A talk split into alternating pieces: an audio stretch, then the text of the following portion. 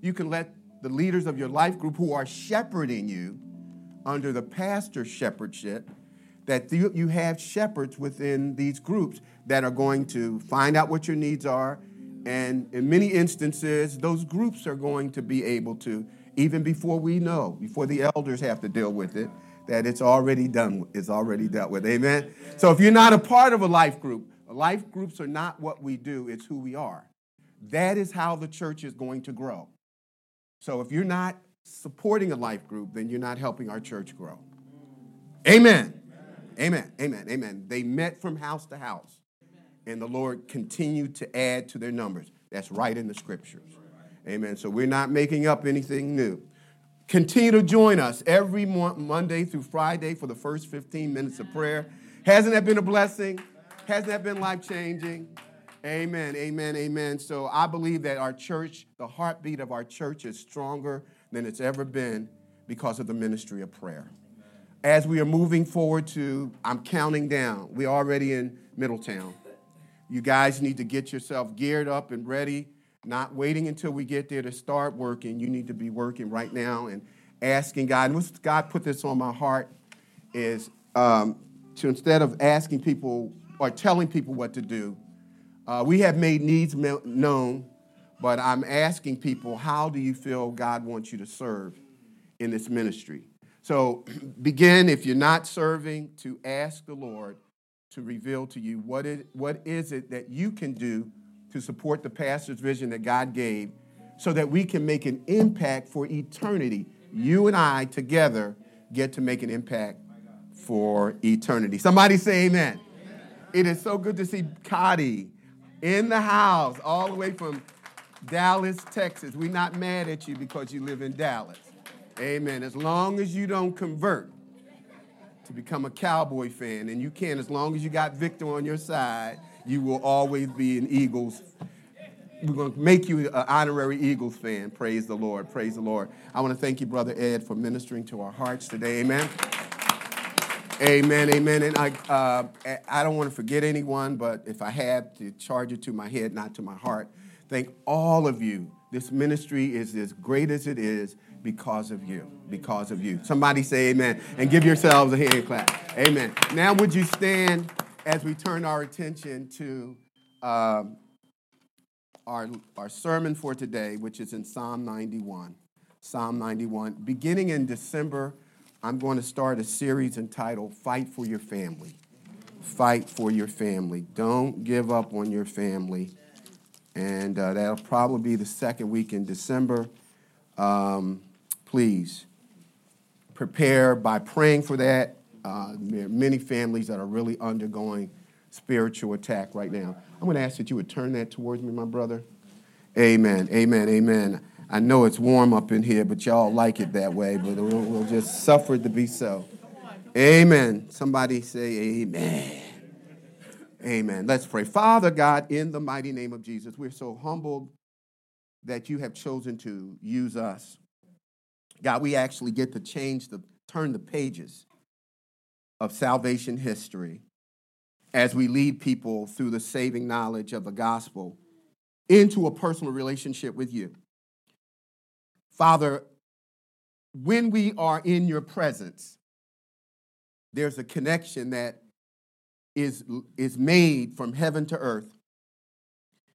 And God, when that occurs, we are able to join with the angelic hosts and worship you.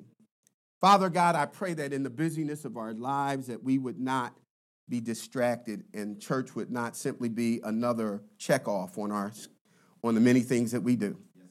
Visit with us right now. We invite you to come in. We are responding to the knock on the doors of our heart. We need a word. So, God, we ask that you would do what only you know how to do. Speak, Jesus, that we might be more like you. We pray for our brother who is in New York, even right now. Oh, Heavenly Father, I pray, I know what it feels like to have a broken heart. Protect him, oh God. Shield him, oh God. May he know that you are the source of his strength and his joy, and that you have already made a way for his good and your divine glory. In Jesus' name, the church said, Amen. Amen. Amen. Amen. Praise the Lord. Praise the Lord, church. Amen. Am I only one in here? Praise God. Praise God. Hallelujah. Hallelujah. You may. Amen. We're going to uh, also look at passage of scripture uh, in Psalm 91. Amen. Amen. We got to stand up. Okay. All right. That's okay. We can get it a little confused sometime, can't we? All right. I want to pick up in verse 10 where it says in Psalm 91 No evil shall befall you, nor shall any plague come near your dwelling. For he shall give his angels charge over you to keep you in all of your ways. In their hands they shall bear you up lest you dash your foot against a stone. You shall tread upon the lion and the cobra, the lion and the serpent, you shall trample underfoot. Because he has set love, his love upon me, therefore I will deliver him. I will set him on high because he has known my name. He shall call upon me, and I will answer him, and I will be with him in trouble. I will deliver him and honor him with long life. I will satisfy him and show him my salvation. Amen. Amen. You may be seated in the presence of the Lord. Amen. Amen. What you doing? Putting the scriptures after prayer and reversing this thing. Okay. Amen. Praise the Lord. Praise the Lord. Run, run to the hiding place. Run to the hiding place as a child growing up in the early 60s,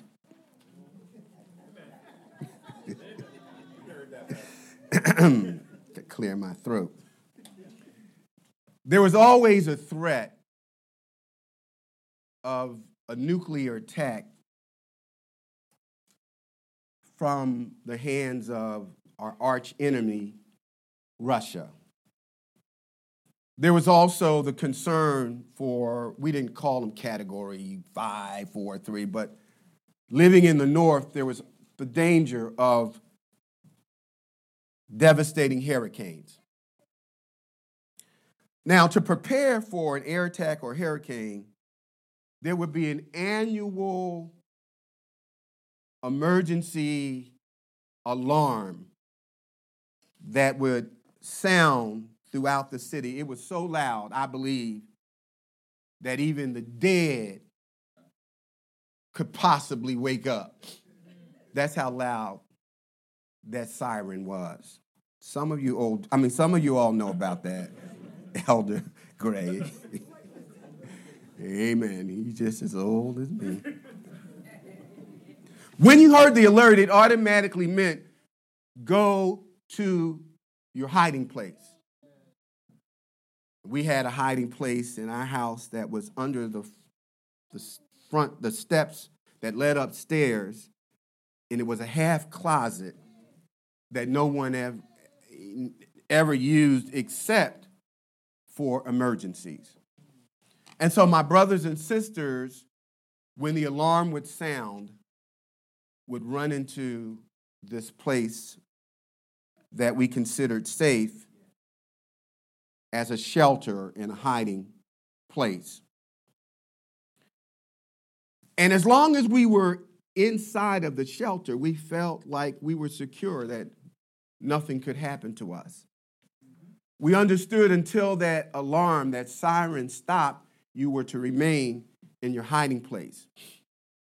So once that deafening sound ended, we would all come out and be happy that we were still in the land of the living.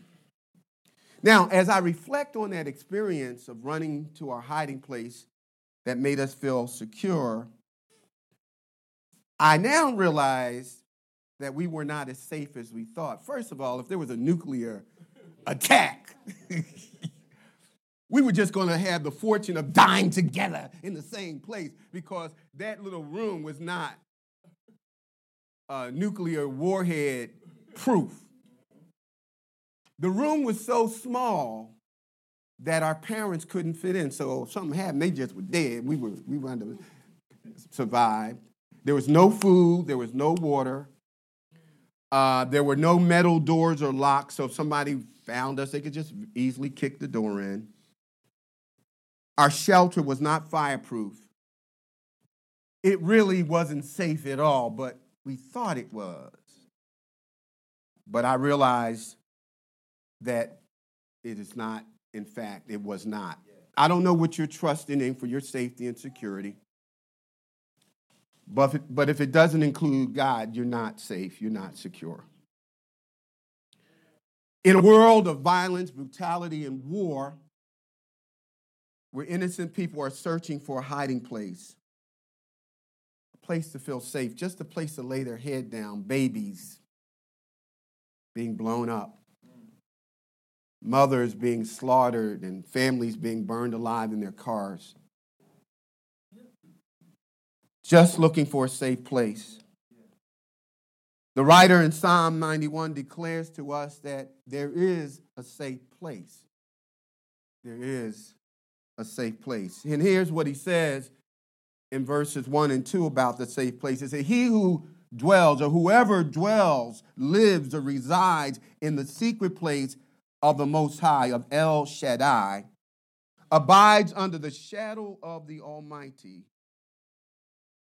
I will say to the Lord, He is my refuge, He is my safe place, and my fortress, my God, in Him I will trust. Tell somebody, run to the hiding place. I didn't say a hiding place, the hiding place. Now, as we look more closely at Psalm 91, which was probably written by Moses and later added to the collection of the Psalms by King David when he compilated or put it put the the uh, 150 books together. Um, he was the one who added Psalm 91. What we discovered that there are two primary theological or hermeneutical views on how this passage should be understood, how we should interpret this passage. There are two schools of thought. One group of Bible uh, students believe that Psalm 91 is not to be taken literally, but to be understood as a prayer that you read when someone's in trouble and needs reassuring so that they will have a sense of safety. And so, what we would do if you take the position that you interpret this not to be understood as all of the things that Psalm says, this Psalm says, actually do happen and, and will happen. Instead, if you're talking to somebody that's sick, you, you simply begin to read the Psalm, intending for them to receive it as if you're praying a blessing of protection over them. Let me just share uh, with, uh, an example of this. He says, A thousand may fall at your side and 10,000 on your right hand, but it shall not come near you. Only with your eyes shall you look and see the reward of the wicked, because you have made the Lord your, who is my refuge, even the Most High, your dwelling place. And it says, No evil shall befall you, nor shall any plague nor de- or any disease come near your dwelling. So what we what we understand is as you go through and it says no evil shall befall you, that evil does come into the life of a believer. We understand that Christians are not exempt from COVID. We understand that thousands of believers died as a result of the plague called COVID. And so while the scripture says, no evil, no disease shall come near your house, what is actually saying is, I'm praying that that will not be your experience. So when we go through Psalm 91, this is actually a prayer that God will release the promises that are recorded into your actual experience. Now, the second group of students of the scripture teach that the Psalm, that Psalm 91 is to be understood literally as promises from God that believers should expect and claim. You, it's a promise from God, and you should name it and claim it and declare it. And here's an example on verse 13 of Psalm 91 where it says, You shall tread upon the lion and the cobra, the young lion and the serpent, and you shall trample underfoot. Now, this is consistent with what is recorded in Mark chapter 16, where Jesus says to his disciples, You will pick up snakes in your hands, and when you drink deadly poison, it will not hurt you. They will place their hands on, on sick people, and they will get well. And so, the position of the second group is that Christians never get sick, that trouble will stop at your neighbor's house and skip your house. But when you come to my unit at Christiana Hospital and your mom's lying in the bed and she's dying from a terminal illness, instead of acknowledging that, you are pleading the blood of Jesus and saying that the devil can't have your mother, when in fact, the reality is, the Bible says, it is appointed unto me. All of us are going to die. And so, but there is a group that literally believes that Christians never get sick. I'm not sick. yeah, I know I just got diagnosed with, but I'm not. No. So that's the second group that this is to be understood to be literal, and you should claim it when the doctor gives you the diagnosis, and you say, nope, that doesn't will never befall me. That's not going to be my experience. And keep your medicine. Thank you. Now, I take a different position from the, the, the, scholars that say this is to be understood for, for as a prayer, and from those who say this is a promise to claim. I believe it's a combination of both. That is, you, this is the most, one of the most powerful passages of scripture in the Bible. And when I'm dying, when I'm sick, read this passage over me keep it rolling, keep this rotating. But I also believe that the promises are only applicable based on the will of God for your life. That so I can claim that this sickness won't come upon me if God has not chosen to allow me to experience that illness at any given time. What I do know is that the promises of this passage give me the confidence that I will never be overcome by whatever life experiences are because the one who I dwell in is my protector. He is my protector. And so this is a combination of practical and promises that we can claim based on whatever your life circumstances may be at any time. Any time. Anybody take that by faith? Somebody say amen. Amen. amen.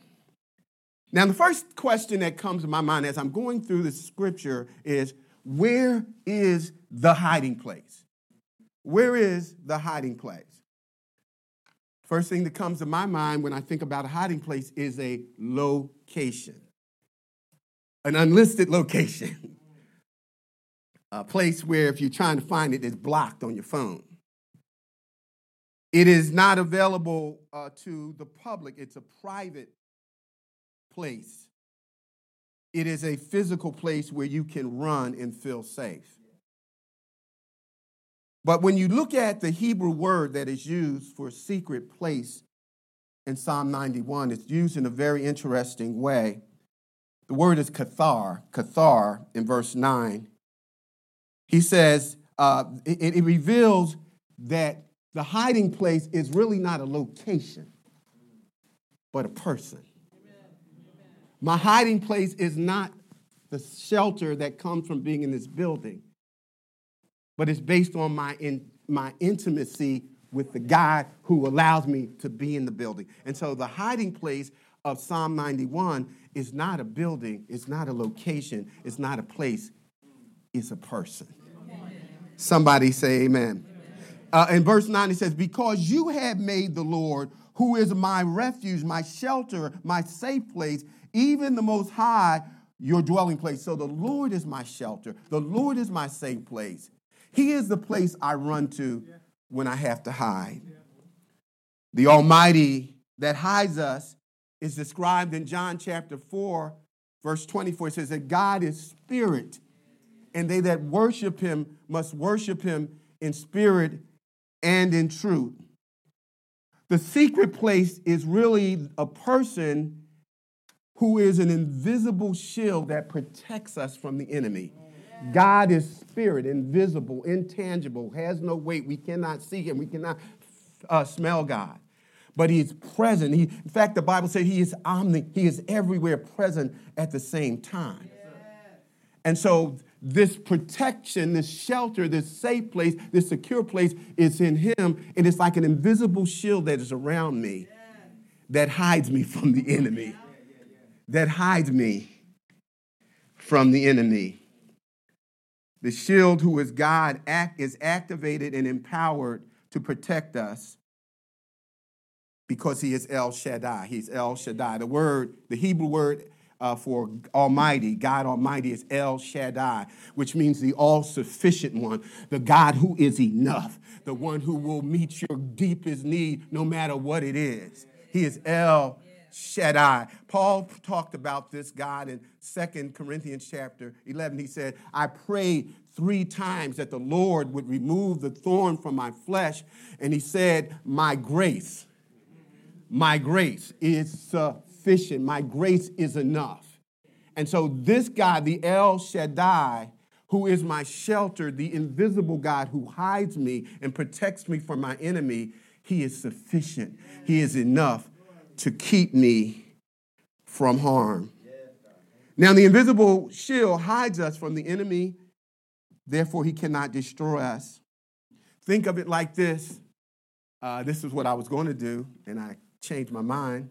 Uh, my son said, Dad, get your windows tinted. He got his, he was going to get his windows tinted. I said, How much? And he told me how much. I said, Okay, thank you. we good, we good. But sometimes you'll see people driving in their cars and the tint on their window is so dark. They don't want you to see them. We know they're there because the car's running. We know they're there because they pulled off. We know they're there because they turned left or they turned right. But they can see us, but we can't see them. That's what the shelter of the invisible protection of God is like for us. He, they can, we can see them, we can see the enemy, but they can't see us because we are protected by the hedge of God, who is our refuge, who is our place of shelter.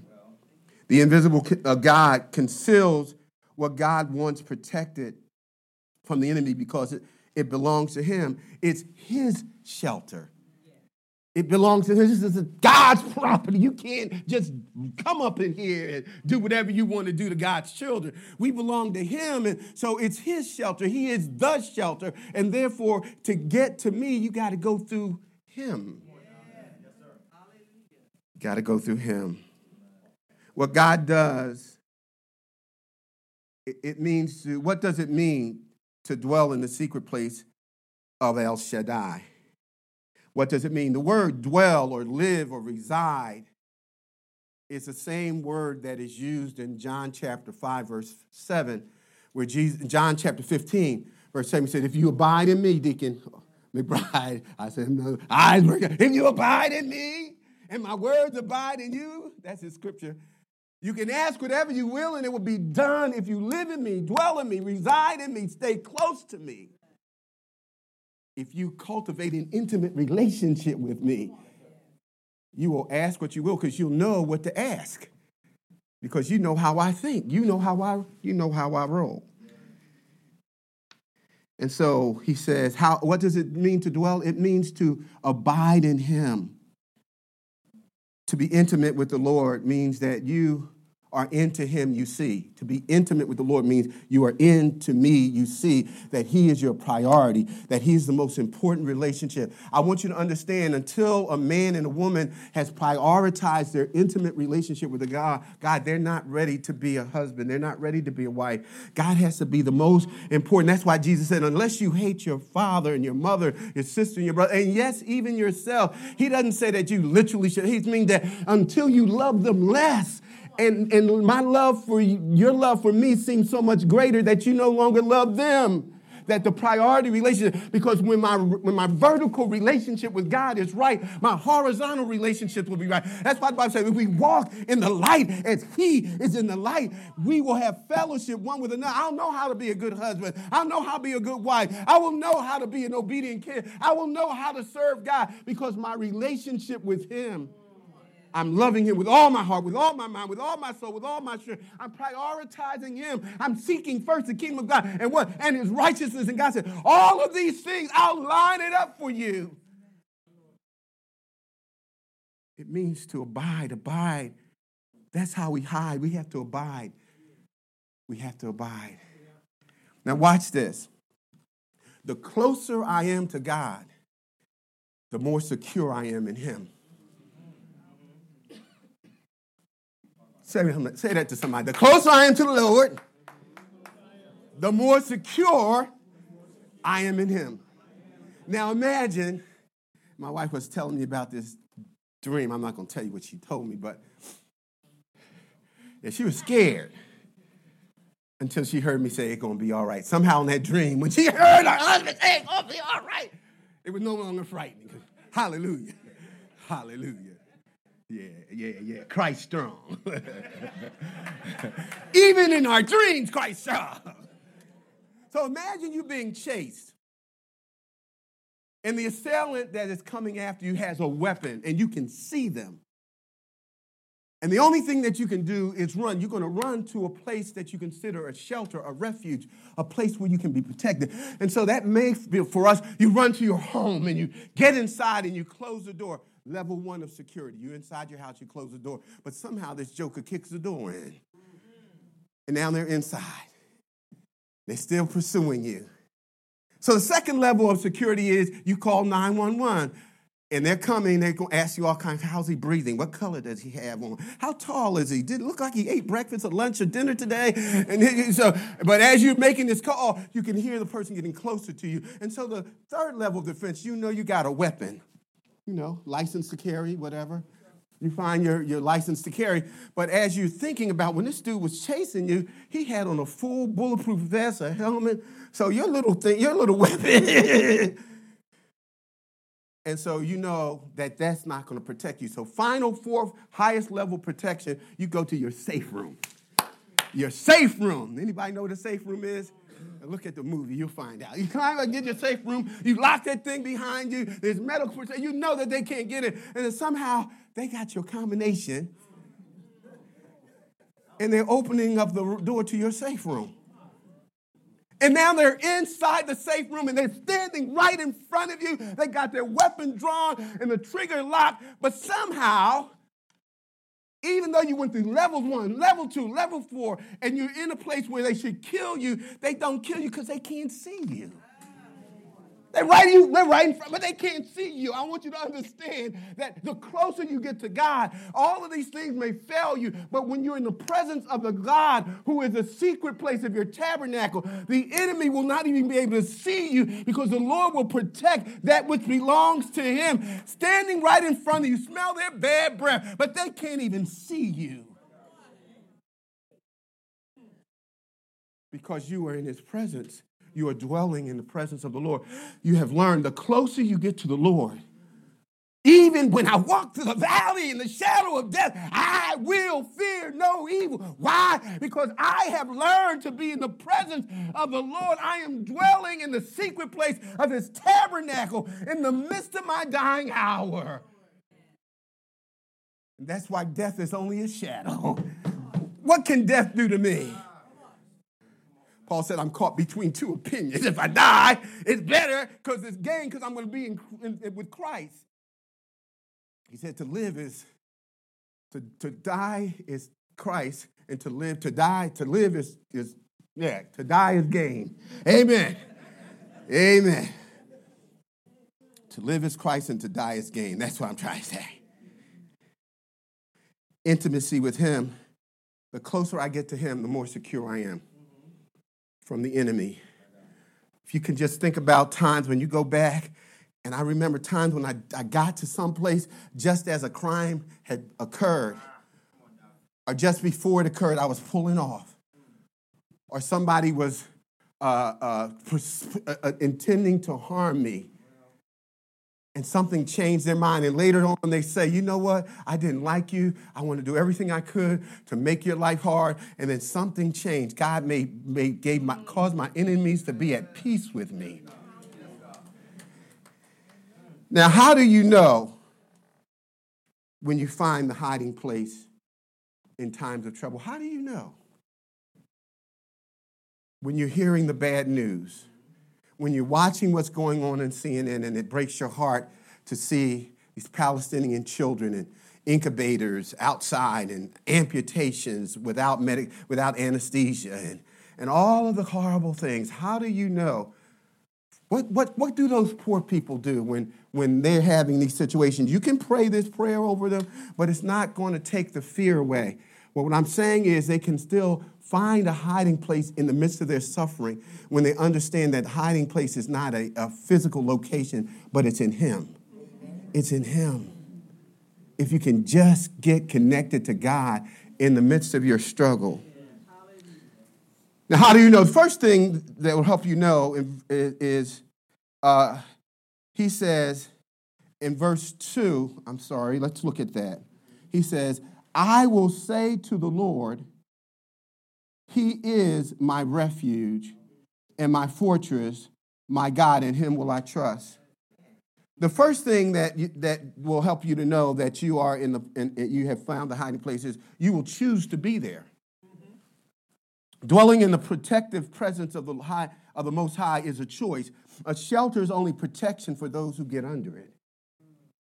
It's a choice. It's a choice. You must make the Lord your refuge and it's based on your desire to remain under shadow. He said that I will remain under the shadow of your wing. You have to choose to allow to be the Lord to be your shelter when you're afraid, when you're filled with anxiety and stress. I choose to find my peace in him. Paul said it this way. He says, be anxious for nothing. Don't worry about anything, but by prayer and supplication, let your requests be made known unto God. And what? And the peace of God the shelter, the peace of God shall guard your heart through Christ Jesus. I make a decision. I want you to understand the shelter, the protection that gives you rest in the time of storm. It's a choice, it's conditioned, it's available, but you've got to choose to come under the, the, the, the wing of the protective wing of the Lord. I'm running to Him. And so it's a choice. It's a choice. He said, I will, I will I am under the shadow of his wing. It's a choice. Uh, David said it like this in Psalm 4, chapter verse 8. He says, In peace I will lie down and sleep, for, for you alone, Lord, makes me dwell in safety. The Lord, you alone, you alone causes me to dwell in safety.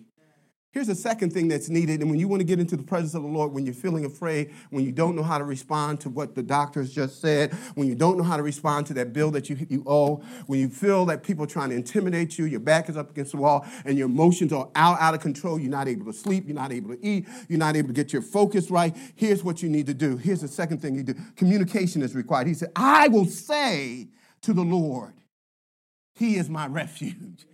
I'm going to communicate to God out of desperation.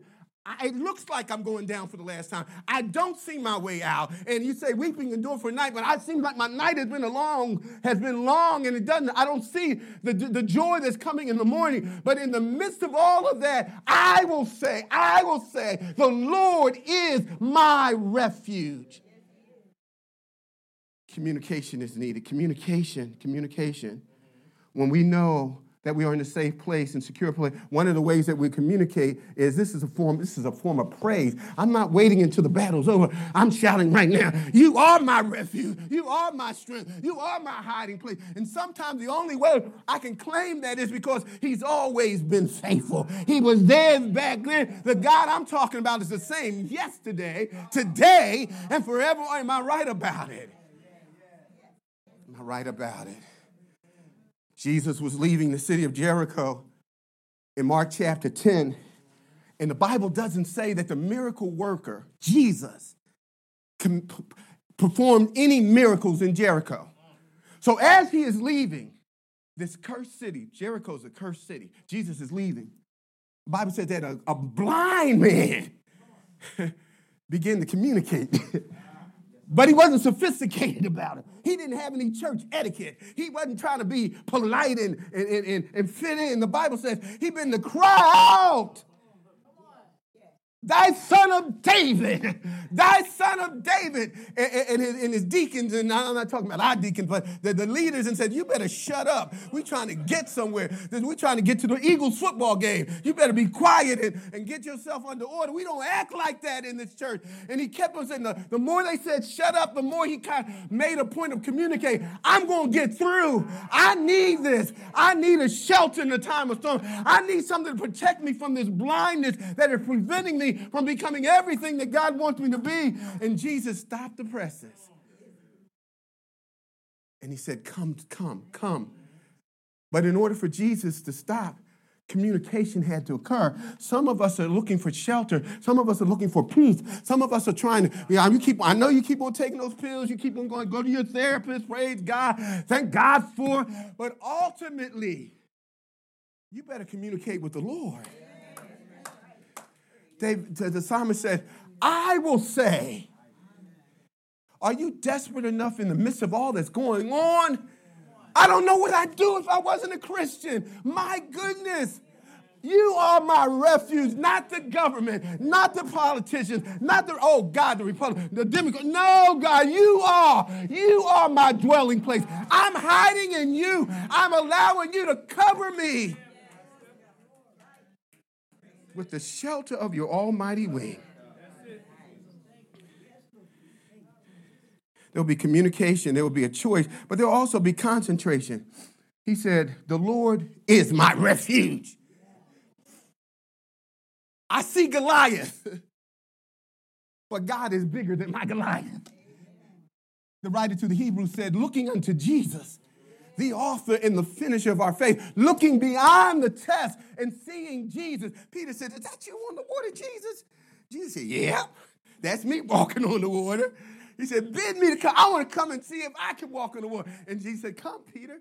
He stepped out of the boat. He's walking on water. He, oh man, he ain't break walking or moon walking, all that. He's walking on water. This is a miracle. No one has ever done this before. And Peter started looking to the left and to the right. He felt the wind, heard the waves. He took his eyes off of Jesus and he began to sink. In the midst of your storm, the way we stay in the shelter is to concentrate on him who is greater than any storm, greater than any problem, greater than any circumstances, greater than my, my unbelief. Focus on Jesus. But in order to focus on Him, you need to know what God is like. He is a refuge in a time of trouble. Concentrate on Him, communicate with Him, choose to be under the shelter. And finally, confidence is necessary. When, when I'm in the shelter, I'm going to have confidence. He said, My God, in Him I will trust. I will trust. I will trust. Job, in a, in a, in a matter of 24 hours, he went from riches to rags. 10 of his children died on the same day. And as he's receiving that report, another uh, of his workers comes in and says, I'm the only one to survive all of your trucking business. Dow Jones just wiped it out. the stock market just crashed on you. You broke, Job. Job didn't curse God. Next thing the devil said, Oh, okay, Job is, yeah, yeah, he's a bad Christian. He, yeah, he said, but let me touch his body. And then he said, You can touch his body, but you can't take his life. So, Lord, allow in this test for Job, and we all, the Bible says God doesn't tempt any of us, but He tests us. He shows us through our test where we are. I know you thought you were all of that. I love Jesus. I praise the Lord today. You see me do my Holy Ghost steps. I went from side to side. I ain't never do that in church before. I actually had my Bible in church today. But then you get tested when you leave here. I don't know if I'm coming back and they're going to be doing road construction. I might get a nail in my tire. I might get mud on my tires.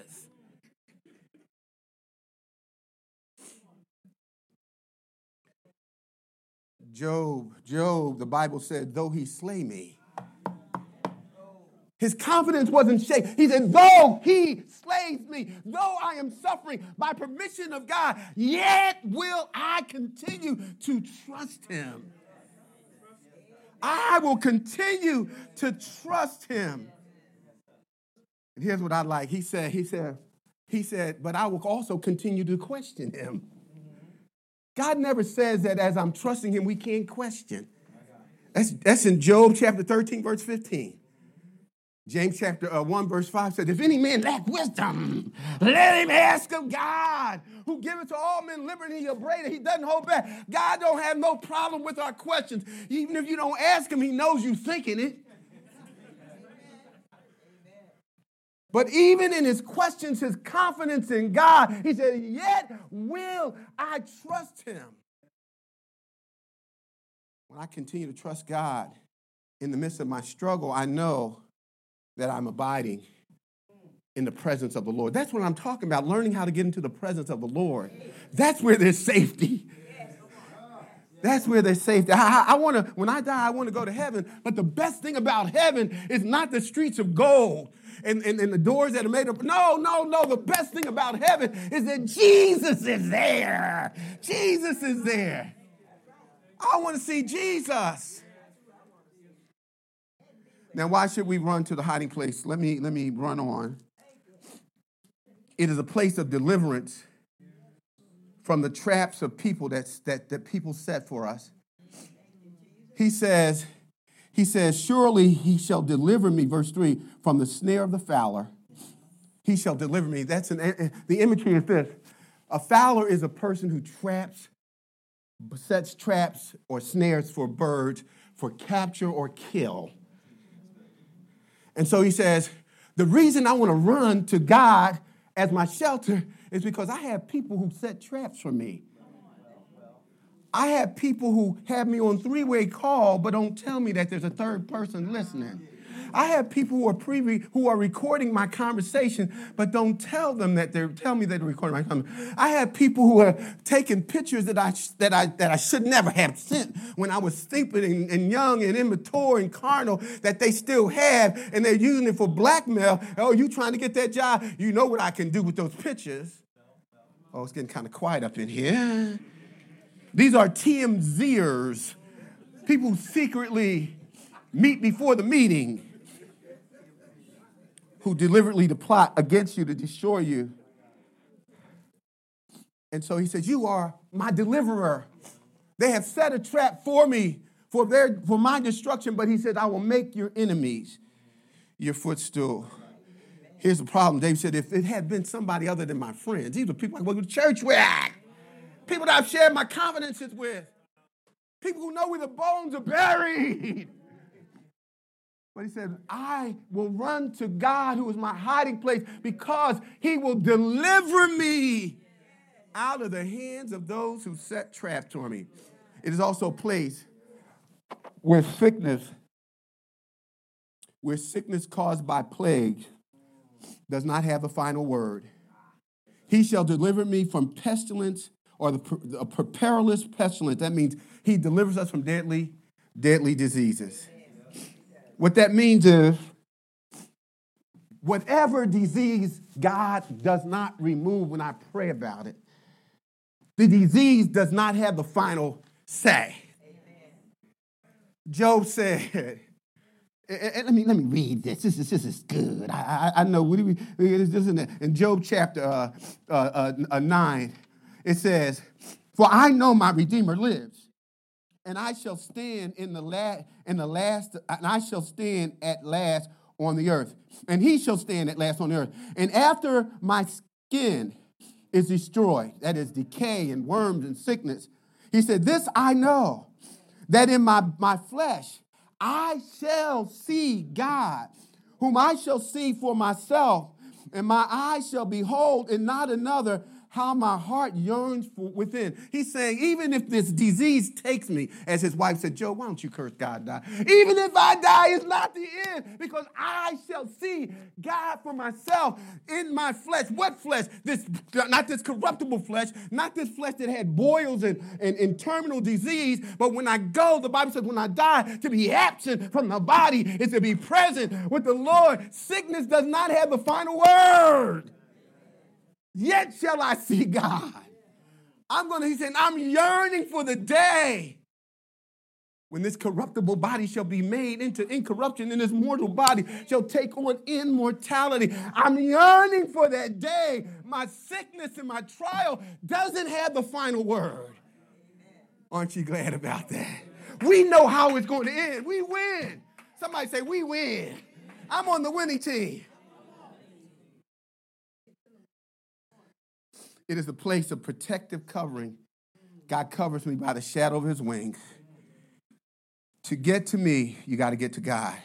And that's a whole nother, I can tell you times when, when people could not get to me because God, God has always had my back and he has your back.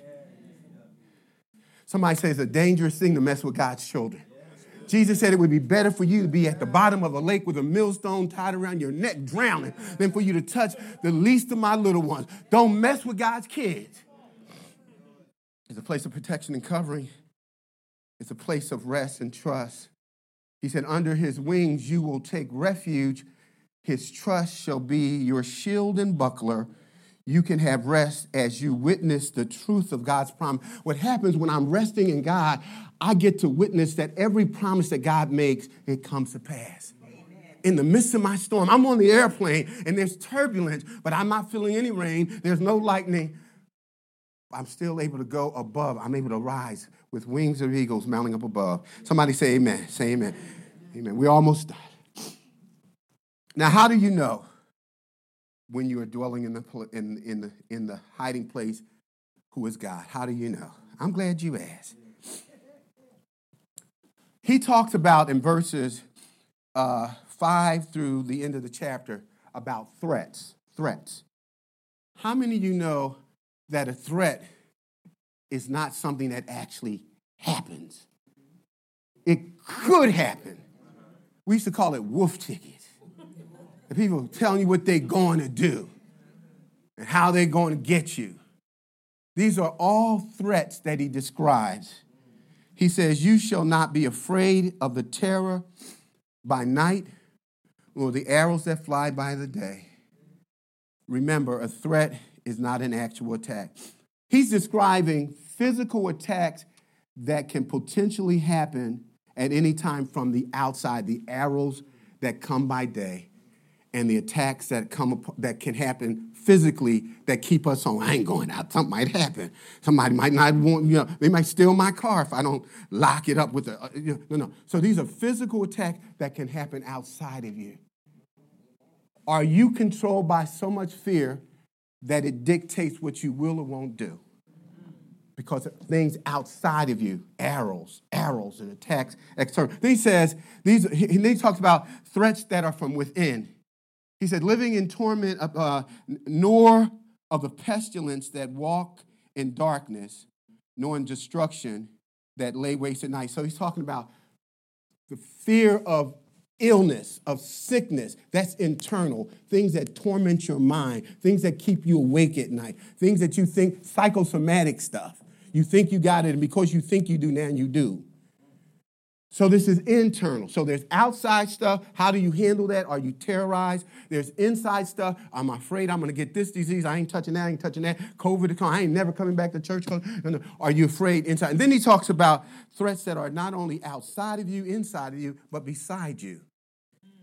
He says these are. He says, but they are. Uh, he says a thousand may fall at your side, and ten thousand at your right hand, but it shall not come near you only your eyes shall look at them and you will see the reward. He said, You're going to see these. They're right beside you. This is stuff that could actually take place. So there's stuff that's beside you, there's stuff outside of you, there's stuff inside you. How do you respond? Your emotions is the greatest barometer of whether or not you are abiding in the secret place. Amen. Are your emotions controlled by the Holy Spirit? Are you operating out of terror and, and, you're and you have a paralysis because of it? What has God told you to do that you're not doing because you're afraid of what may happen outside or what's happening on the inside and what's happening beside you?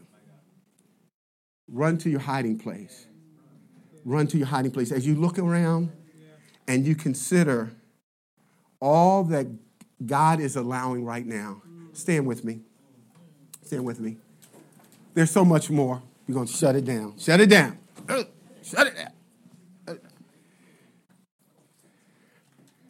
That we have a hiding place.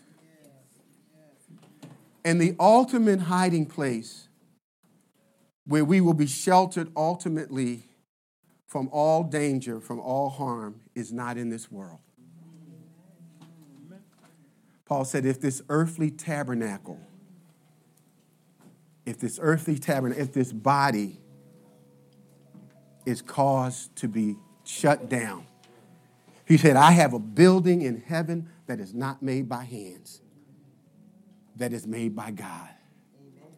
So, for those who are suffering right now, as we look around the world, for some of them, because of sin that is in the world, that tabernacle, that safe place where they ultimately will find themselves in the presence of the Lord, will not happen this side of heaven. But the good news is that we don't have to wait into heaven to feel safe and secure. We can rest in Him. Are you willing to rest in Him? Are you willing to trust Him? Are you willing to declare that the Lord is my refuge? Say, the Lord. Lord. I didn't hear you. The Lord, Lord. is my refuge, my refuge. And, my strength. and my strength. In Him, In him. I, trust. I trust. Amen. Amen.